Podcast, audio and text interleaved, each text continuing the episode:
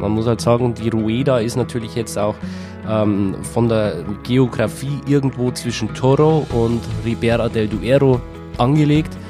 Da wäre es natürlich jetzt schlecht, wenn man hingeht und sagt, okay, ich konkurriere jetzt auch noch mit diesen ähm, fantastischen Rotwein-Weinbaugebieten, die es da sowieso schon gibt, von der Rioja ganz zu schweigen. So kann man da eben auch diese mineralischen, fruchtigen, wirklich sehr, sehr beliebten Weißweine machen, die ja international auch wirklich gut ankommen, auch bei den Spaniern sehr beliebt sind.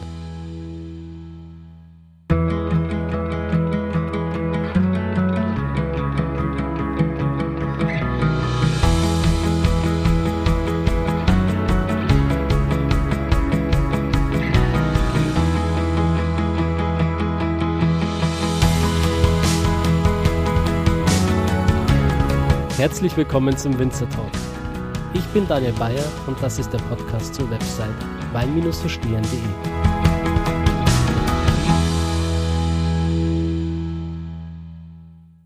Bist du ready schon? Ich, ich bin ready, lieber Jan. Krass, okay. Ich begrüße dich ganz herzlich in der Show. Das zweite Mal. Ja, stimmt. Vielen Dank.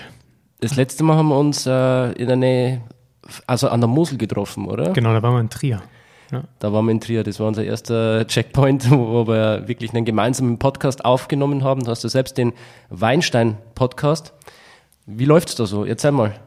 Gut, ich komme jetzt gerade zurück aus der Sommerpause 2021. Ähm, bin jetzt bei Folge 109. Ich bin total geflasht, dass das schon so viele sind mittlerweile. Du hast mich überholt.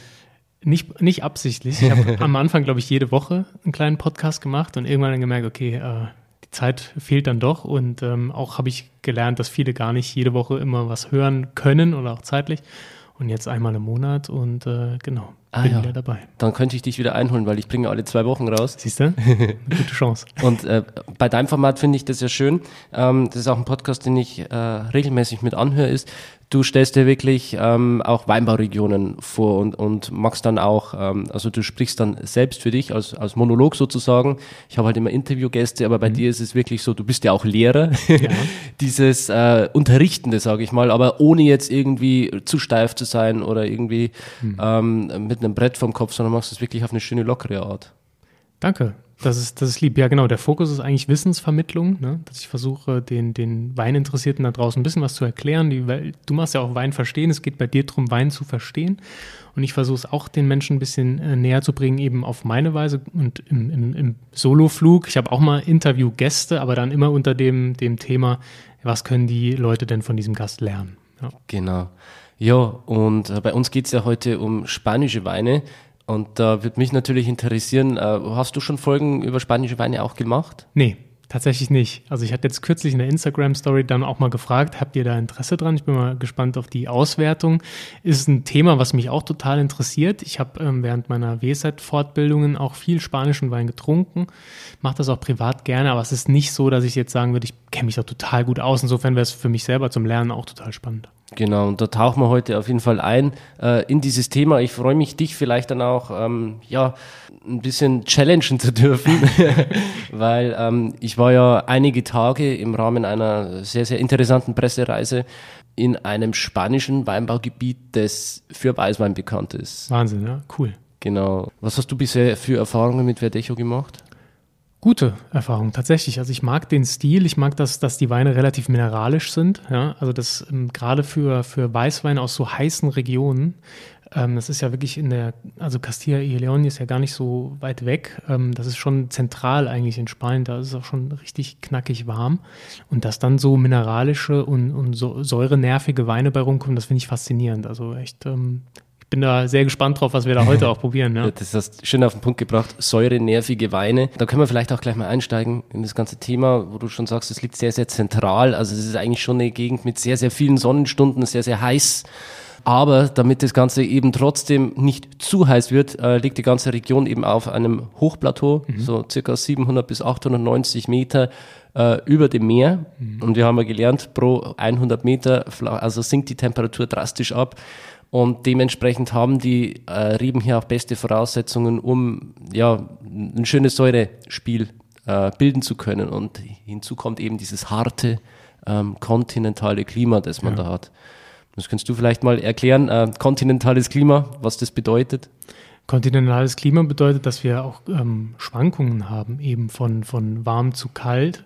Ähm, gerade in der Nacht bedeutet das, dass wir ähm, in der Temperatur auch sinken. Gerade in diesen Höhen, die wir uns in der Rueda bewegen, ähm, hilft das eben, dass der Wein eben nicht kocht oder die, die, die, die Säfte in, in der Traube nicht, nicht quasi äh, kochen, sondern sich auch schön wieder abkühlen können. Und das bedeutet, dass die die Aromen sich konzentrieren, sich festigen, die Farbtiefe erhalten bleibt. Ja? Und ähm, das erreichen wir eben nur durch ähm, einen schönen Wechsel auch in, in der Temperatur. Weswegen zum Beispiel jetzt in unseren Gefilden ähm, die Winzer eben äh, an, an die Flüsse gehen, um eben tagsüber möglichst viel Wärme zu haben, aber in der Nacht dann auch die Kühle in die, in die Reben reinzubekommen. Mhm, genau. Äh, man hat hier in den Sommernächten ähm, so starke Abkühlungen, dass es quasi ähm, zu Temperaturdifferenzen von bis zu 25 Grad äh, kommen kann. Krass. Was ja deutlich ist, also wirklich heftig. Und man hat, also was halt auch kontinentales Klima bedeutet, das sind jetzt nicht nur diese Tag-Nacht-Schwankungen, mhm. sondern auch wirklich ähm, die Unterschiede zwischen Sommer und Winter beispielsweise. Ja. Ähm, was halt hier für die Region ist, was man vielleicht gar nicht denkt im ersten Augenblick, wenn man an, an Spanien denkt, man hat hier im Winter wirklich Schnee. Krass. Genau. Wie war es denn bei dir? Du warst ja dort. Wie, da. Wann warst du da und wie kalt oder warm war es denn? Also ich war im September und ähm, man hat gemerkt, in der Nacht ist es deutlich kühler geworden. Also man hat dann wirklich auch äh, gerade später, wenn dann die Sonne schon runtergegangen ist, hast du wirklich eine Jacke gebraucht. Mhm. Äh, da war es im September so kalt wie in Deutschland halt. Ja. Äh, ist relativ vergleichbar. Und du hast aber dann trotzdem mittags schon gemerkt, so um 13, 14, 15 Grad, boah, also die Jacke ist jetzt echt überflüssig, jetzt knallt die Sonne runter, jetzt wird's richtig schön warm. Mhm. Genau, aber da hat man wirklich diese starken Differenzen gehabt. Und ähm, nochmal zurück auf das Thema kalte, lange Winter. Da ist es natürlich dann auch so, dass man äh, sehr, sehr gefährdet ist, was Nachtfröste im Frühjahr betrifft. Ne? Das ist dann wieder die Kehrseite der Medaille. Da muss man sich dann natürlich auch äh, eben schützen vor diesen Frösten, die man dann hat. Im Sommer ist es dann wirklich ähm, so, dass man nur 300 bis 500 Millimeter Niederschlag im Jahr hat, was sehr, sehr wenig ist. Ähm, führt natürlich dann dazu, dass die äh, Winzer entsprechend Tröpfchenbewässerung verwenden, wenn es denn so sein muss, um äh, schon mit einem gewissen Wasserstress dann auch zu arbeiten, aber die Pflanzen nicht irgendwie komplett ausdünnen zu lassen. Ja, ja, Wasserstress ist, ist, ist ähm, was, was du sagst, jetzt vielleicht für, nicht für jeden verständlich. Was heißt das denn? Warum wollen die denn Wasserstress? Genau, also das kennen wir vielleicht auch ähm, ein bisschen von unseren deutschen Winzer, die das beim Riesling auch äh, immer wieder betonen, so es ist nicht so schlimm, wenn es so heiß ist irgendwie äh, bei uns, weil die Reben dann gezwungen sind, einfach tiefer zu wurzeln. Verstehe. Mhm. So, also die, die, die Rebe denkt sich dann, okay, in den tieferen Schichten, da finde ich dann vielleicht doch irgendwie noch Wasser. Und das führt natürlich dann dazu, dass äh, je tiefer die, die Pflanze dann ins Erdreich eindringt, desto mineralischer, desto extraktreicher wird das Ganze natürlich dann auch.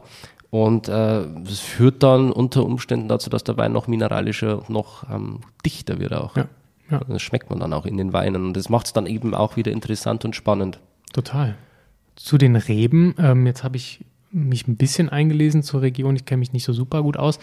Aber da habe ich oft gelesen, dass es da so richtig viele alte Reben noch gibt in der Rueda. Ne? Ähm, ich wollte dich jetzt nicht zu sehr von deinem äh, ähm, Gedankenfluss abbringen, aber kannst du dazu vielleicht was sagen? Hast du da irgendwelche besonders alten Reben sehen hm. dürfen auf deiner Reise? Jo, also so viele sind es dann eigentlich gar nicht, die einem da begegnen. Aber die, die man dann findet, die sind schon beeindruckend. Also wir waren beispielsweise beim äh, Weingut Schafir Sanz. Und das ist sehr, sehr interessant, denn der hat die Lage Pago de Saltamontes. Und das ist tatsächlich die älteste äh, Weinbergslage in der ganzen Rueda. Der Weinberg wurde 1863 erstmals schriftlich äh, als Weinberg registriert und ist dementsprechend halt auch die älteste Lage, die man dort hat. Und das ist sehr, sehr interessant, weil das ist natürlich noch äh, vor der Reblauskatastrophe. Krass, ja. Präphylloxera sagt man dort auch. Und ähm, hat dann zur Folge, dass das eben nicht nur alte Rebstöcke sind, sondern auch wurzelechte. Wahnsinn, ja. Ja, das können wir vielleicht auch kurz erläutern. Dann kannst du vielleicht ein paar Worte dazu sagen, wie heutzutage normalerweise Pflanzen äh, die Rebstöcke. Ja, ja äh, genau. Also heutzutage geht man eigentlich hin und, und arbeitet mit Klonen, die entweder ähm, immun sind gegen die Reblaus oder ähm, man setzt einen ein, eine Wurzel ein, und, und pfropft darauf dann die Rebe drauf, die man eigentlich möchte. Ähm, ich hatte dazu auch mal einen Podcast mit den historischen Rebsorten gemacht. Äh, der Mann, der mir dabei geholfen hat, war ein, ein Rebveredler. Da, dessen Job ist das eigentlich, ne? Reb, Rebstöcke so auf ähm, Wurzeln zu pfropfen, damit diese eben im Erdreich ohne die Reblaus ähm, ohne dass sie befallen werden, ähm, wachsen können. Und die Reblaus damals hat eben ganze ja, Weinbergsregionen ausgerottet, kann genau. man eigentlich sagen. Ne? Also man, man, nimmt eigentlich eine amerikanische Unterlagsrebe, weil eben die Amerikaner rebenresistent sind gegen die ähm, äh, Reblaus. Und jetzt stellt sich natürlich die Frage, äh, warum hat dieser Weinberg damals äh, überlebt in der Rueda? Das ist eigentlich die Gretchenfrage, weil äh, es wirklich das aller, allermeiste in der Rueda wirklich zerstört wurde damals. Mhm. Deswegen gibt es jetzt auch nicht so viele alte Rebberge oder, oder, oder Weinberge. Dieser Weinberg hat eben äh, ein Alter von über 160 Jahren. Also das muss man sich wirklich erstmal ähm, auf der Zunge zergehen lassen. Und die Reblaskatastrophe hat eben im 19. Äh, Jahrhundert die damals unglaublichen 90.000 Hektar Rebland, die es damals wirklich auch gab, beinahe zu vollständig zerstört. Also diese Lage, die hat jetzt 2,27 Hektar und die Reblaus konnte sich auf diesen äh, auf dieser Fläche eben nicht fortpflanzen, weil das sehr, sehr sandige Böden sind und äh, auch der Rebstand Rebabstand sehr, sehr weit war mhm. auf diesen alten Buschreben. Und so konnte die Reblaus, also dieser Schädling, äh, nicht wirklich von Rebstock zu Rebstock äh, hüpfen oder schleichen oder keine Ahnung, wie die sich fortbewegen. Und ähm, hat es dadurch extrem schwer gehabt, sich fortzubewegen und auszubreiten. Cool, super interessant. Mir auch keine Gedanken darüber gemacht, dass ja vielleicht der Abstand und auch der Boden, das, weil man hörte immer nur, diese Reblauskatastrophe hat alles niedergemacht ja. und dass es da wirklich Überlebende gibt, äh, ist ja schon sehr selten. Das fand ich auch mega interessant. Vor allem, dass man das quasi dann durch so einen hohen Rebabstand und durch diese sandigen Böden mhm. der Reblaus wirklich so schwer machen kann auch. Es sind halt dann Weingärten, die man dann nur dort findet. Also gerade wenn man sich die Böden anschaut äh, in der Rueda, das ist unfassbar interessant. Also ich habe noch nie Weingärten gesehen, wo dermaßen viele Steine oben lagen. Also wenn man da, wenn man da hinkommt, das ist wirklich beeindruckend. Ähm, wie das dort aussieht. Und äh, diese Steine, die man dort hat, die tragen natürlich auch wieder zu dieser äh, starken Temperaturdifferenz ja. bei, weil diese Steine können sich im Sommer, wenn die Sonne richtig draufknallt, auf bis zu 50 Grad erhitzen. Krass. Das ist Wahnsinn, ja. Dann speicherst du die Wärme natürlich auch noch ein bisschen länger. Wenn genau. es dann wieder kühler wird, äh, ist wahrscheinlich der Boden noch wärmer als die Luft. Mhm. Ja, interessant. Also diese, diese steinigen Böden sind ja auch total ähm, spannend. Man kriegt das ja auch in französischen Weinbaugebieten, sieht man das immer wieder, dass eigentlich ähm, ja, die, die besten Lagen eigentlich alle irgendwie so ein bisschen mit leichtem Geröll äh, übersät sind. Was, weil das eben dafür sorgt, dass die Drainage auch besser ist, ne? das Wasser besser wegfließt und somit haben wir wieder auch ein bisschen Wasserstress erzeugt für die Reben, was, wie du eben schon schön erklärt hast, ja auch äh, eben für, für das Aroma super ist. Mhm. Ja, und in den höheren Lagen, es geht ja hoch bis auf 890, äh, 870 oder 900 Metern, ist es dann so, dass sich der Boden ein bisschen verändert und so ändert sich die Zusammensetzung, sodass es dort beispielsweise dann auch in den höheren Lagen Kalkablagerungen gibt. Mhm. Ähm, dort wechseln sich dann braune Böden mit luftdurchlässigen Steinböden quasi ab und ja, macht das Ganze dann noch ein bisschen ähm, interessanter und vielschichtiger.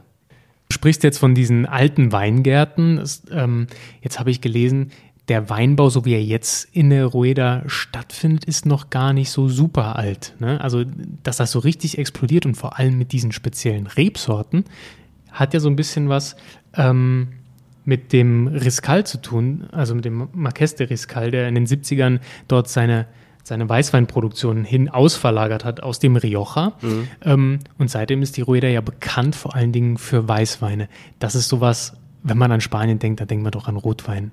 Wie, wie, wie kann das sein? Wie kommt Weißwein da in die Region? Du hast ja eben schon eigentlich gesagt, es ist auch total heiß da am Tag. Das habe ich tatsächlich äh, auch auf meiner Pressereise äh, erleben dürfen. Da hat man einige Weingüter, äh, die ihren Hauptsitz in der Rioja haben und die sich aber, äh, die quasi dieses gigantische Potenzial und dieses Terroir, das man hier unten in der Rueda hat, einfach entdeckt haben und gesagt haben, okay, ähm, das ist jetzt auch nicht so weit weg von der Rioja, da kann man auf jeden Fall noch mal einen Sitz nach unten verlagern in die Rueda um wirklich Spitzenweißweine zu machen, was halt äh, in der Rioja schwierig ist. Man muss halt sagen, die Rueda ist natürlich jetzt auch ähm, von der Geografie irgendwo zwischen Toro und Ribera del Duero angelegt. da wäre es natürlich jetzt schlecht, wenn man hingeht und sagt, okay, ich konkurriere jetzt auch noch mit diesen äh, fantastischen Rotwein-Weinbaugebieten, die es da sowieso schon gibt, von der Rioja ganz zu schweigen. So kann man da eben auch diese mineralischen, fruchtigen, wirklich sehr, sehr beliebten Weißweine machen, die ja international auch wirklich gut ankommen, auch bei den Spaniern sehr beliebt sind. Mhm. Ja, und bei uns auch immer mehr, ne? Man sieht es in immer mehr Weinbars, ab und zu mal so ein paar aufblitzen oder in Tapas-Bars, dafür ist es halt auch super genial. Ähm, aber welche Rebsorten werden denn da angebaut? Weil so ein Riesling wirst du da wahrscheinlich schwer finden können, ne? Sehr, sehr gute Frage. Nee, einen Riesling gibt es tatsächlich nicht. Dafür ist es dann äh, klimatisch dann doch nicht äh, optimal für einen Riesling. Aber was man dort findet, das ist eben eine, eine lokale, eine sehr, sehr alte auch äh, Rebsorte. Und zwar ist das ähm, der Verdecho. Das ist definitiv die Hauptleitrebsorte unten in der Rueda. Auch eine Hauptrebsorte ist Sauvignon Blanc. Mhm. Kann man auch sehr, sehr schöne äh, Weine draus machen. Ich habe auch einen Sauvignon Blanc heute mitgebracht, den wir probieren können. Ebenfalls zugelassen sind äh, Viura, Viognier, Palomino Fino und Chardonnay. Mhm. Auch äh, Palomino Fino ist wirklich, ja, eigentlich ziemlich spannend, weil man daraus einen Sherry-ähnlichen Wein zubereiten kann. Stimmt, ich kenne eigentlich Palomino nur als Sherry-Rebsorte. Interessant, genau, ja. Genau. Allerdings, äh, ja, wird momentan, ist eigentlich schon fast beschlossene Sache, äh, diese Rebsorte dann tatsächlich auch abgeschafft, weil es eben diesen typischen ähm, Rueda-Wein nicht mehr entspricht. Also man möchte eigentlich reduktive, fruchtige, frische Weine erzeugen, für die die Rueda steht. Und dieser Palomino Fino, es geht natürlich in eine oxidative, in eine firne Richtung rein.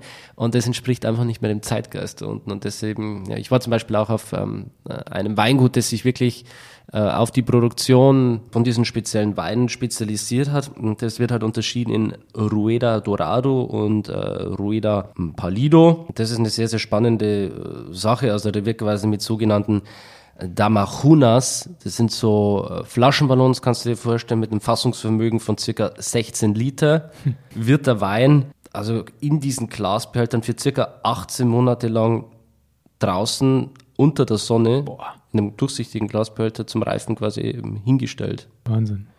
Ja, dass das speziell schmeckt, kann ich mir vorstellen. Das ist ähm, sehr, sehr spannend. Also da bilden mhm. sich natürlich dann ganz, ganz spannende Aromen. Es kriegt eine goldgelbe Farbe.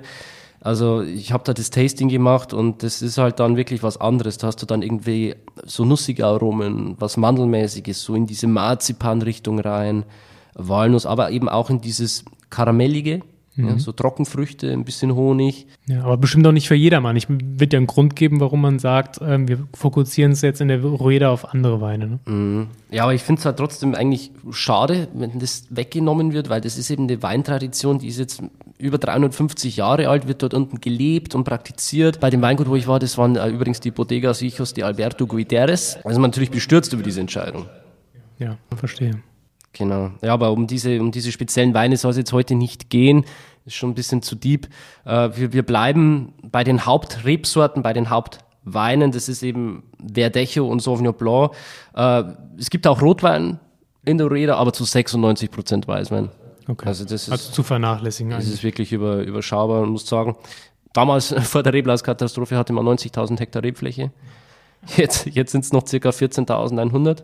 Und da finde ich es halt gut, da hat man wirklich eine klare Linie drin, da weiß man, wo man hin will, man weiß, wer man ist, man weiß, welches Potenzial, Terroir man hat und äh, konzentriert sich da eben drauf. Ne? Bei den Rotweinsorten sind es dann eben Tempranillo, Cabernet Sauvignon, Merlot, Garnacho und Syrah, ähm, die da gemacht werden können. Ich habe keinen einzigen Rotwein getrunken, als ich unten war. Aber wie gesagt, eben hier geht es um Weißwein, ganz klar. Nee, ich finde das auch gut, wenn sich eine Region entscheidet, diesen Weg zu gehen und sich auch nach außen so positioniert. Ne? Gerade in einer, in einer globalen Welt, wo vieles dann auch irgendwo verloren geht ähm, und auch die, die Einheimischen nach, nach draußen gucken und die Spanier vielleicht auch den Weißwein aus anderen Ländern bezogen haben, ähm, finde ich das gut, wenn man sich darauf fokussiert zu sagen, okay, wir stehen jetzt für unser Terroir ein und äh, machen auch die Weine, die dazu passen. Und da freue ich mich jetzt drauf, dass wir das gleich probieren können.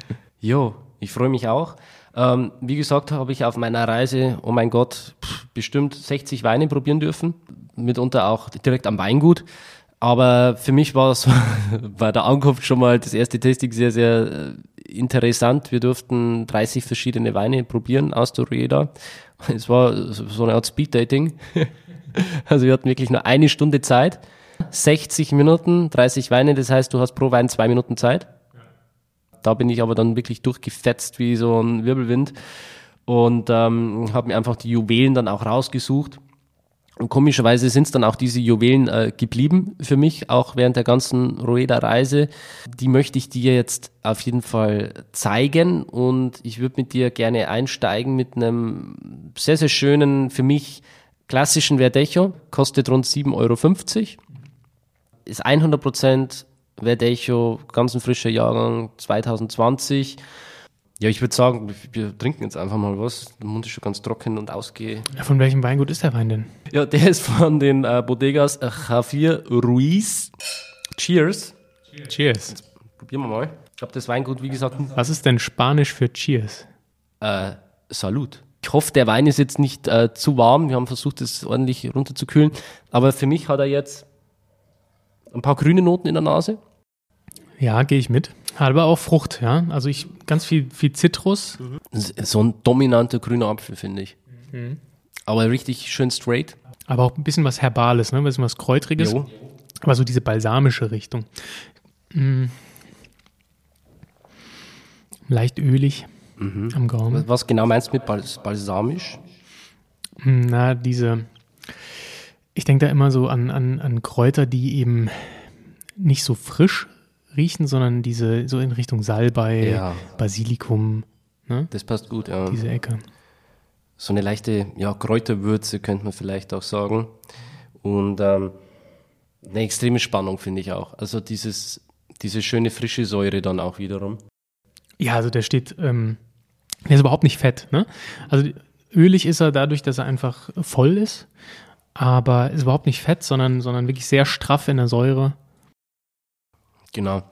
Und ich habe schon angesprochen, 7,50 Euro. Also ich finde das Guter ist, Preis. Ja, voll, oder? Absolut. Also da hat man Da wirklich äh, einen Wein am Gaumen. Ja. Ja, das ist halt oft die Stärke ne, von solchen spanischen Weinen, dass die eben günstiger produzieren können Mhm.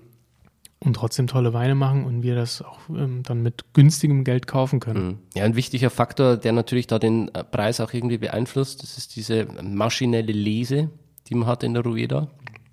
Also man, man liest da ähnlich wie in Neuseeland in der Nacht, fährt da quasi mit dem Vollenter durch bei äh, circa 5 Grad, um eben den Wein so schnell wie möglich in den Keller zu kriegen.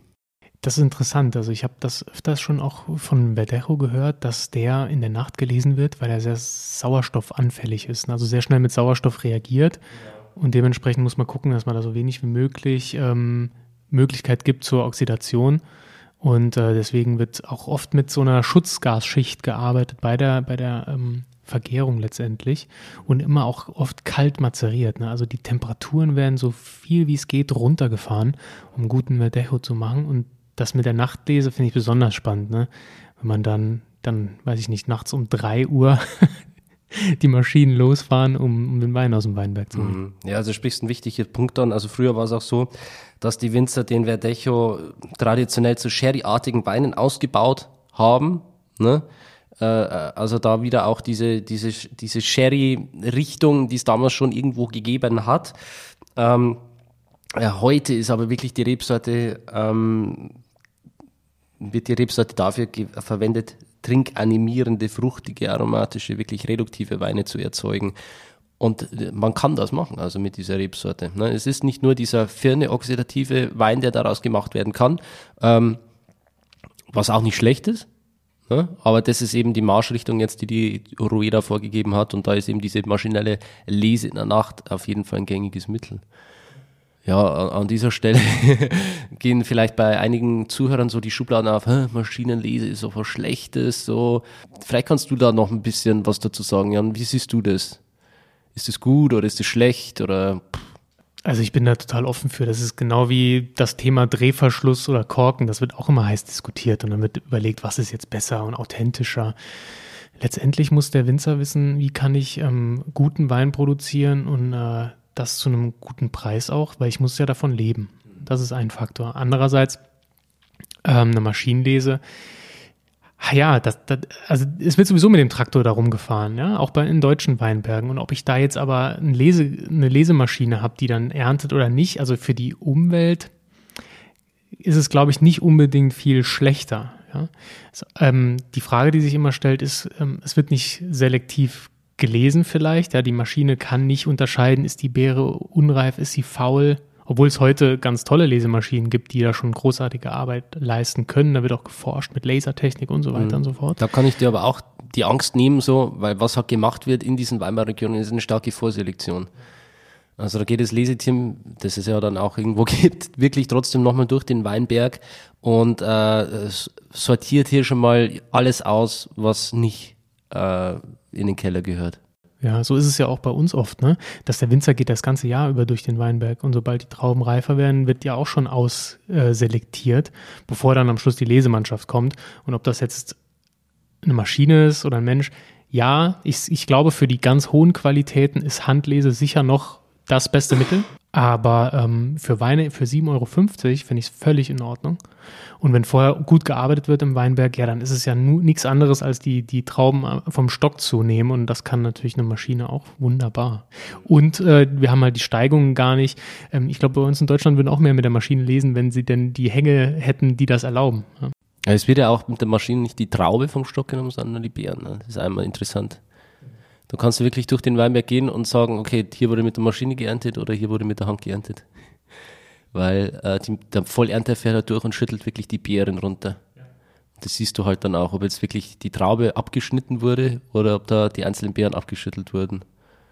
ist auch nochmal was anderes dann.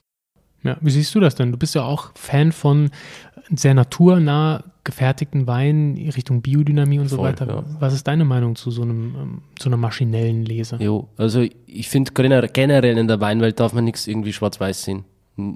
Zu sagen, das ist gut oder das ist schlecht oder ist eigentlich das gleiche wie bei der Diskussion mit den Reinzuchthäfen und, und, und Spontanvergärung und so weiter.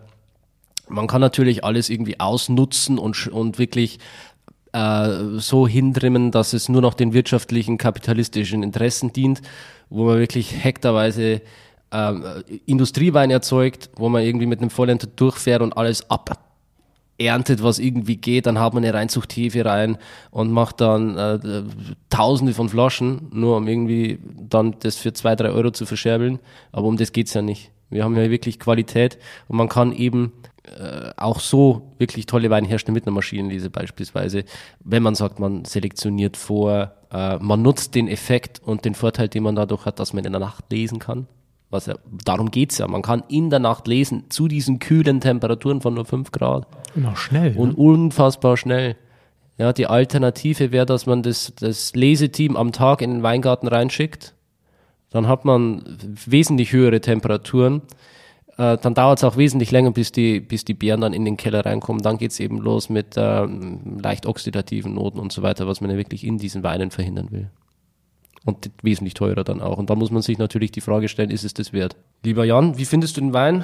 Ich finde ihn sehr gut. Ich habe jetzt gerade nochmal, während du ähm, erzählt hast, ein bisschen nochmal nachprobiert und muss sagen, er öffnet sich jetzt immer mehr. Und ich habe so eine schöne Calvados-Note hin draus. Also dieser Apfel ist genau das, ne? Der kommt so stark raus.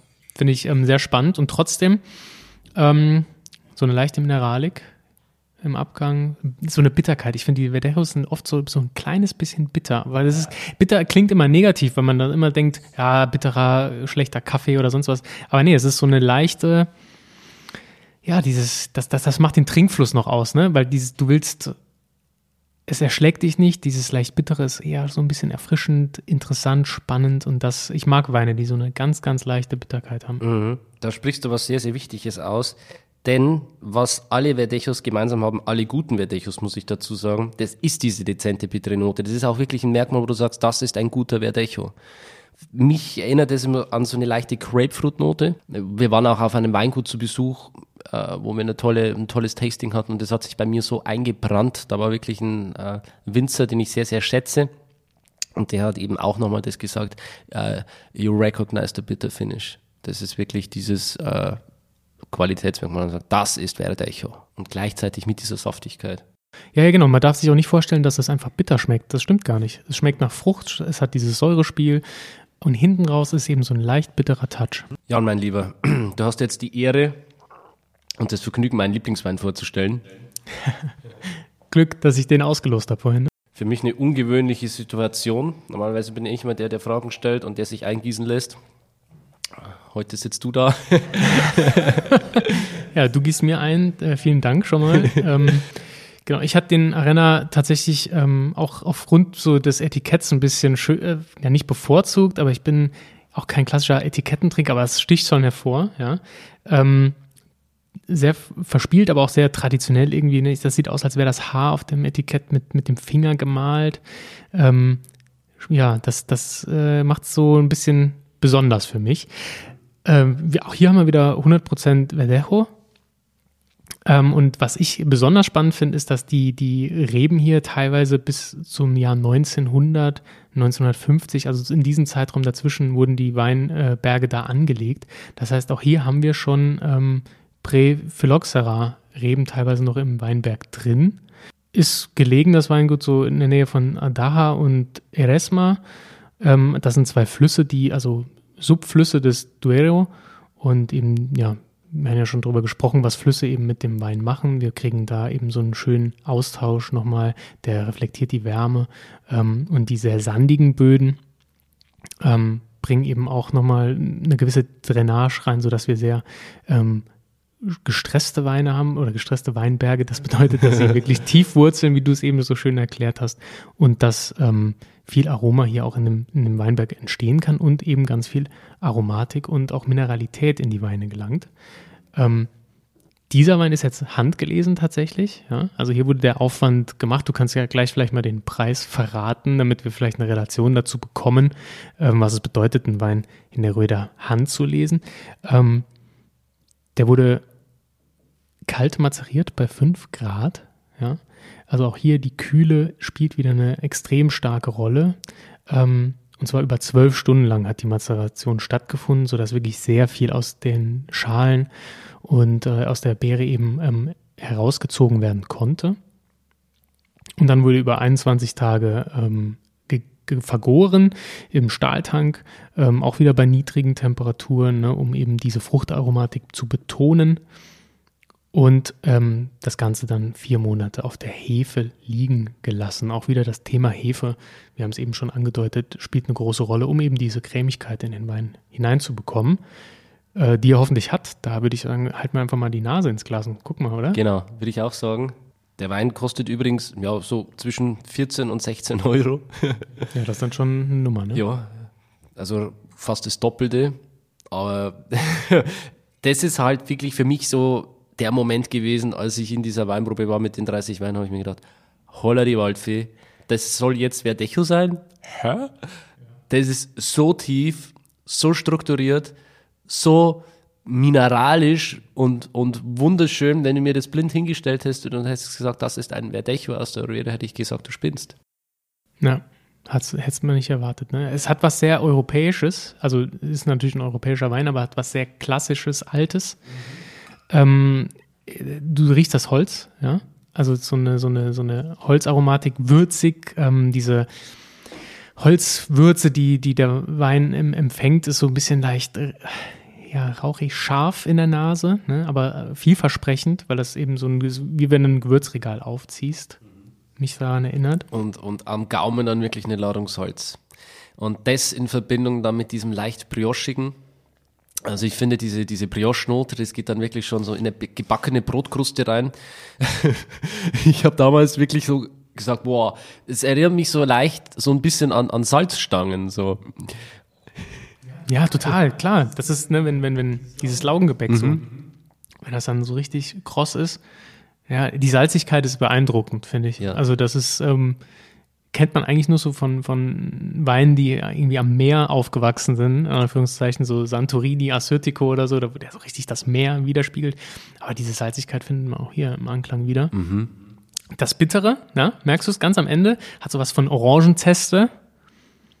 Das kommt total raus, äh, wo, was auch die Frucht dann nochmal in, in, in den Vordergrund hebt, weil wir haben natürlich diese, diese Hefenoten, das Brioche, wir haben diese Würzigkeit vom Holz, aber eben auch eine schöne Fruchtaromatik und ich finde so Orangenzeste kommt daraus, vielleicht ein bisschen was Florales noch. Genau. Man arbeitet hier auch nicht mit hohen Erträgen, also es ist wirklich sehr, sehr äh, reduziert. Liegt natürlich auch ähm, zum Teil an diesen alten Rebstöcken, die du schon angesprochen hast. Ne? Je älter der Rebstock ist, desto weniger Ertrag bringt er.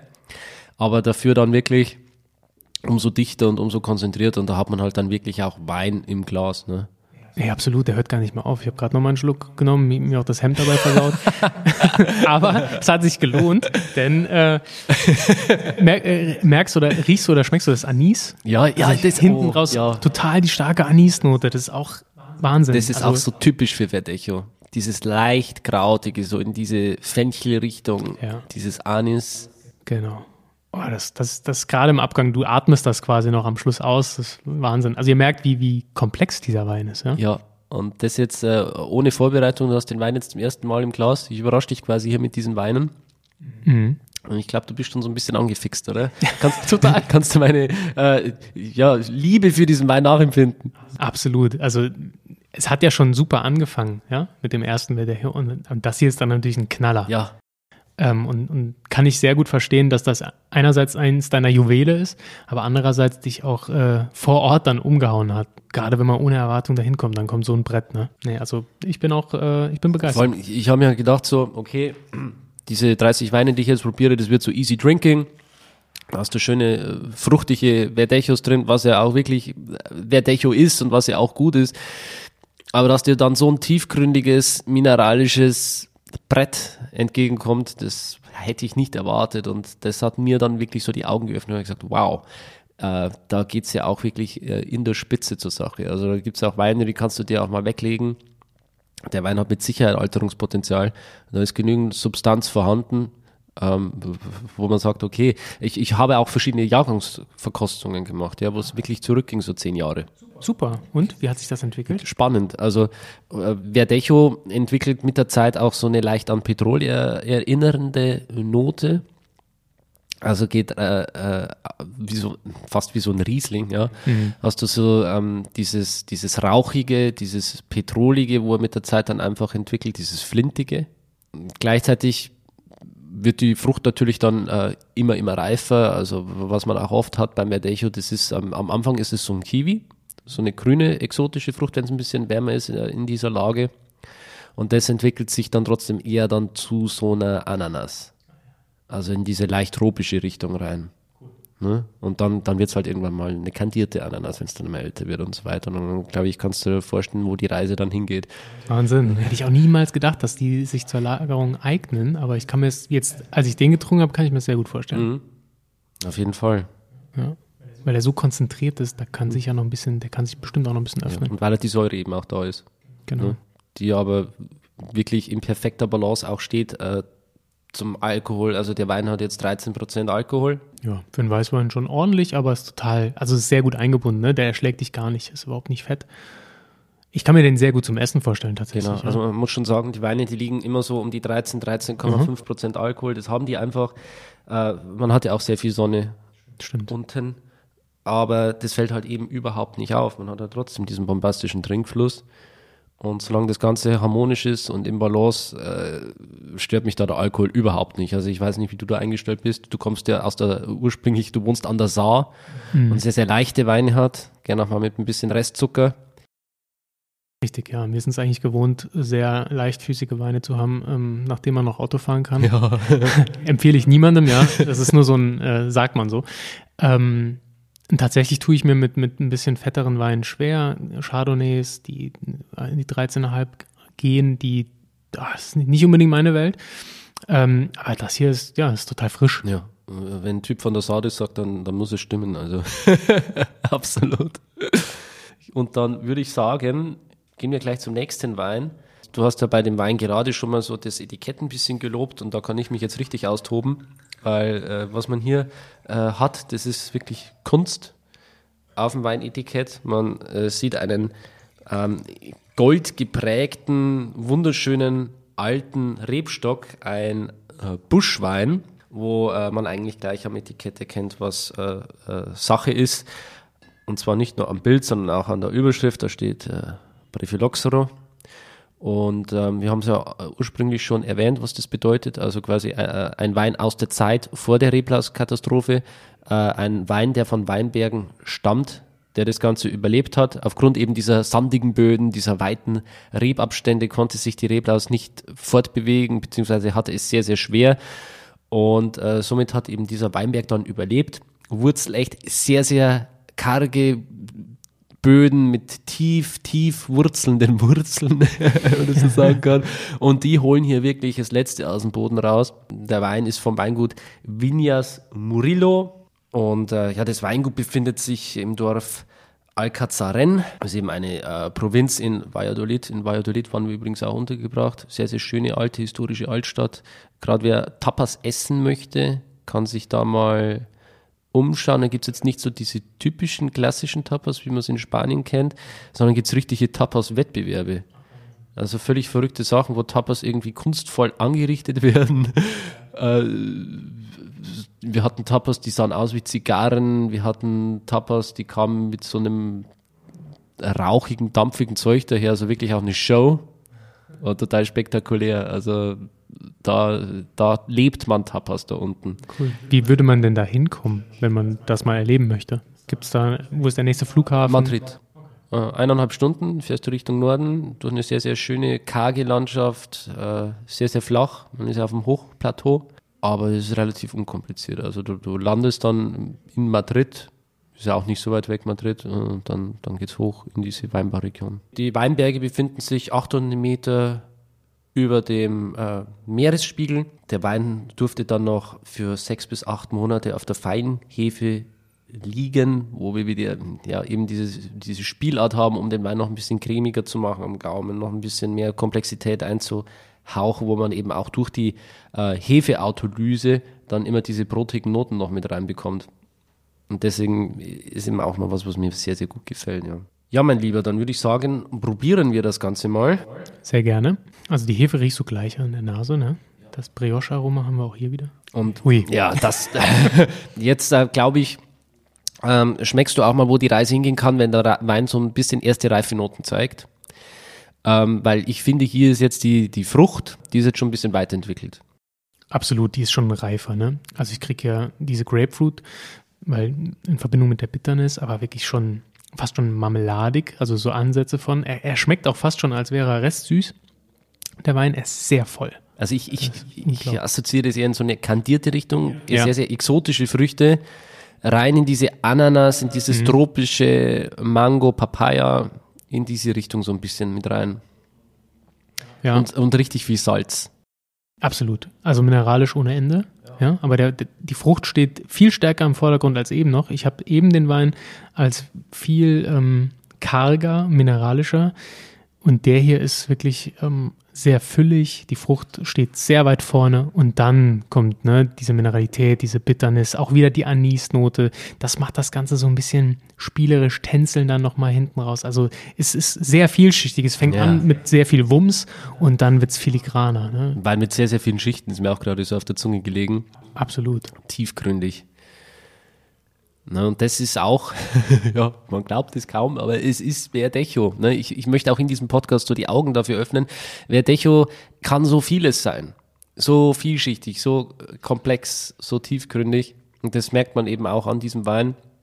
Aber jetzt den Preis leider nicht da liegen.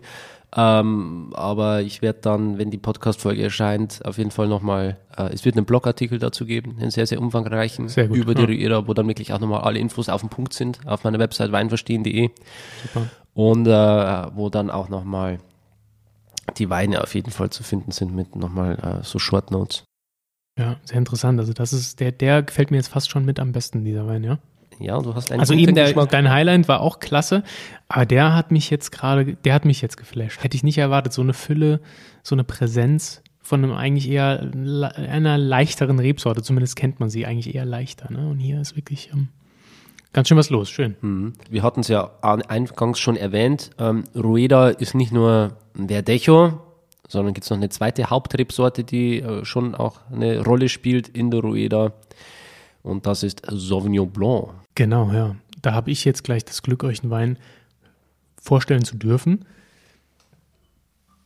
Ähm, Sauvignon Blanc hat äh, ja in, in, in der Rueda auch ähm, eine tragende Rolle. Der Verdejo hat den Vorteil, dass man ihn später lesen kann. Der Sauvignon Blanc muss in der Regel, in der Regel ein wenig früher gelesen werden.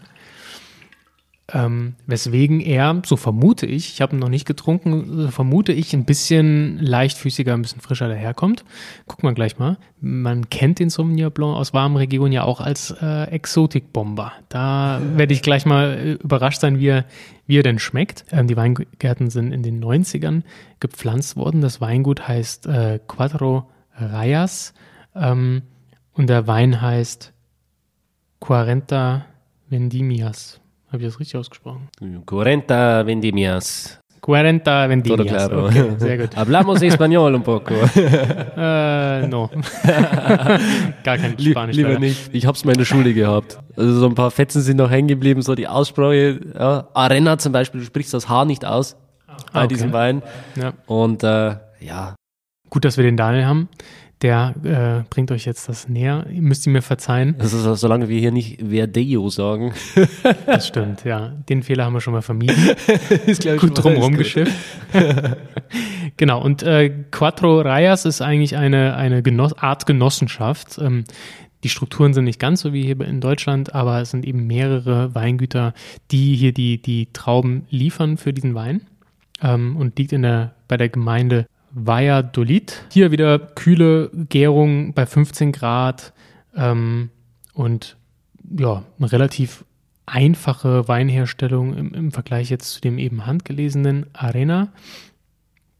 Aber eben äh, ja, was Besonderes heute auf dem Tisch, weil es eben Sauvignon Blanc ist. Ist das dein erster Sauvignon Blanc aus der Rueda? Tatsächlich ja. Dann sind wir mal gespannt. Genau, ich bin total gespannt. Ja. Also in der Nase merke ich jetzt schon wieder ähm, den Unterschied. Riechst du schon deutlich, ja? Wir haben hier mehr florale Aromatik, Ja, so weiße Blüten, gell? Absolut, ja. Ähm, auch wieder diese balsamischen Noten, die wir bei dem ersten schon ein bisschen hatten, ne? dieses ähm, Kräuter-ätherische vielleicht ganz leicht. Bisschen Salbei, Bisschen- ja. Salbei-Minze vielleicht, ne? Und eben Stachelbeere. Ganz klassisch Sauvignon Blanc. Was ich nicht rieche, ist diese krasse Exotik, wie jetzt zum Beispiel aus der neuen Welt. Ähm, Finde ich aber gut. Ich finde, es Ähm, geht eher in so eine Steinobstrichtung mit rein. Genau, ja. ja. Eher wirklich klassisch Sauvignon Blanc ähm, mit eben diesen balsamischen Noten, die man sonst vielleicht nicht so kennt. Also spannend, ja. Aber jetzt nicht irgendwie so, so ein krasser Pyrazin-Bomber, wo du sagst, du hast da irgendwie so grüne Paprika oder sowas drin, das ist da gar nicht. Und eben auch nicht diese exotische oder diese, ähm, ja, schon fast äh, Katzenpipi-artige Sauvignon Blanc Aromatik, das findet man hier alles nicht. Genau. Sondern das ist so, ja, Es ist sehr balanciert, Sehr sehr elegant. Ne? genau. Und ähm, jetzt am Gaumen finde ich ihn auch nicht äh, üppig, sondern Säurestruktur ist top. Ähm, sehr frisch, sehr guter Trinkfluss. Zum Essen sicher auch gut geeignet, ne? weil er eben äh, nicht so mit der Frucht protzt, sondern eher schmeichelt. Ne? Also ähm, ist ein Gaumenschmeichler, könnte zum Essen wirklich sehr gut passen, kann ich mir gut vorstellen, vielleicht mit, mit, mit Fischgerichten. Ja. Ähm, oder gerade vielleicht mit gegrilltem Fisch, wenn es schon ein bisschen spicy wird. Und äh, das passt eben gut zu dieser auch leicht würzig ähm, herbalen Note, die der Wein mit sich bringt. Habt ihr viel Sauvignon Blanc getrunken auf der Reise? Mm, Also es war schon in jedem Tasting, also in den meisten war schon irgendwo ein Sauvignon Blanc mit dabei. Aber es gab zum Beispiel auch Weingüter, die haben gesagt, wir machen nur Verdecho. Gab es auch. Ähm, ja, aber es ist halt, also die Rueda ist größtenteils Verdecho. Das ist wirklich das Alleinstellungsmerkmal. Sauvignon Blanc ist ja auch eine sehr, sehr internationale Rebsorte. Ähm, und um die Terroir, um das Terroir und eben die, die Landschaft und das Potenzial der Region wiederzuspiegeln, ist einfach für mich Ver- Verdecho ist Nonplusultra. Klar, Genau. nee, absolut. Aber es Ich würde sehr, sehr, sehr schöner Sauvignon Blanc auf jeden Fall. Total. Ist auch genau äh, meine Linie eigentlich. Ne? Ich mag diese bisschen filigraneren Weine. Ähm, aber die Verdejos haben mich auch ein bisschen mehr überzeugt, einfach weil sie für mich auch ein bisschen neuer sind, weil sie irgendwie dieses, dieses Spanische, ja, so blöd das klingt, aber dieses, ähm, das, das bringen die ein bisschen mehr rüber. Voll. Und wie schon mehrfach jetzt angesprochen, Weine mit einem wirklich sehr, sehr guten Preis-Leistungs-, Preis-Genuss-Verhältnis. Oder sagst du, kriegst da wirklich einen, einen großen Wein für unter 20 Euro, auch einen Wein, den du dir weglegen kannst. Ähm, und auch im niedrigeren Preisbereich unter 10 Euro kriegst du wirklich tolle Weine. Vielschichtige, tiefgründige Weine, die einfach Spaß machen, die einen Trinkfluss haben. Das ist schön. Normalerweise bin ich immer jemand, der sagt so, oh, ab 10 Euro macht es eigentlich Spaß. Ne? Also so richtig Spaß. Es gibt immer Ausnahmen, aber da bist, da bist du dir normal sicher. Ne? Und hier hast du einen Wein für 7,50 Euro, der schon richtig bockt. Jo, also dein Highlight war jetzt quasi der dritte, oder? Ja. Der Chapirette. mein Highlight ist der Arena. Und die anderen zwei Weine sind auch wunderschön. Probiert es aus. Macht euch mal äh, ein paar Flaschen Verdecho auf. Wir haben noch andere Weine verkostet, ähm, kann gerne auch noch andere Weine mal vorstellen, entweder auf meinem Blog oder auf Instagram, wenn euch das ganze Thema interessiert. Kann man auf jeden Fall noch tiefer einsteigen. Es gibt wirklich tolle, schöne Weingüter, auch Weingüter mit einer langen Geschichte oder ähm, die auch verschiedene Standorte haben, jetzt zum Beispiel auch äh, in der Rioja, wo man so eine kleine Brücke schlagen kann, wenn man sagt, okay, mir schmeckt der Rotwein schon sehr, sehr gut aus der Rioja, dann werden die wahrscheinlich jetzt beim Weißwein auch keinen schlechten Job machen, weil die haben ja einen gewissen Qualitätsstandard, ein gewisses Maß und auch ihre Gründe, warum sie dann zum Beispiel in die Rueda gehen. Ja. Also wenn ich jetzt nach Spanien eine Weinreise machen wollen würde, wäre jetzt die Rueda definitiv irgendwie auf dem Tableau. Ne? Also hätte ich vorher nicht so dran gedacht, muss ich sagen. Also dank dir, dass du äh, das hier organisiert hast, ähm, dass wir mal da ein bisschen drüber auch reden konnten, du deine Erlebnisse mit einbringen konntest und wir die Weine probieren konnten. Also ich habe echt jetzt schon ein schönes Bild von der Region bekommen. Ja, danke dir vor allem, dass äh, du zu diesem Treffen heute gekommen bist. Wir haben uns ja ganz mittig getroffen, so dass jeder irgendwie so zweieinhalb, drei Stunden Fahrt hat. Wir sind hier jetzt gerade in Würzburg. Ihr Blick auf äh, Weinlagen, wo ich jetzt dann gleich noch einen Abstecher zu dem einen oder anderen Weingut machen werde. Bist natürlich auch herzlich eingeladen, wenn du noch Zeit hast. Gerne, ja. Auf jeden Fall. Und äh, ja, Jan, äh, vielleicht sagst du noch mal kurz, wo die Leute dich finden. Ja, sehr gerne. Ähm, ihr findet mich im Internet unter www.deinweinguide.de, ähm, den Weinstein Podcast, überall wo es Podcasts gibt und auf Instagram at weinsteinpod. Na, ja, checkt den Jan auf jeden Fall aus. Wir sind jetzt auch schon bestimmt zwei, drei Jahre in Kontakt, oder? Ja. Genau. 2018, glaube ich. 2018, ja. Wahnsinn. Da habe ich dich entdeckt oder du mich, ich weiß gar nicht mehr. Ich weiß nicht mehr, wie es war. Das war schön. Jo. Ja, wir haben ja schon viel erlebt miteinander jetzt. Ja. Waren schon viel unterwegs, haben viele gemeinsame Weinreisen auch gemacht und Weine probiert. Und äh, in diesem Sinne nochmal ganz herzlichen Dank an dich, Jan, und an die Zuhörer. Bis zum nächsten Mal und macht euch einen schönen Wein. Ciao. Schön, dass du dabei warst. Wenn dir dieser Podcast gefallen hat, dann bewerte mich auf iTunes. Wenn du Fragen hast oder mehr Informationen zum Thema Wein suchst, dann schau auf meiner Website wein-verstehen.de vorbei. Bis zum nächsten Mal.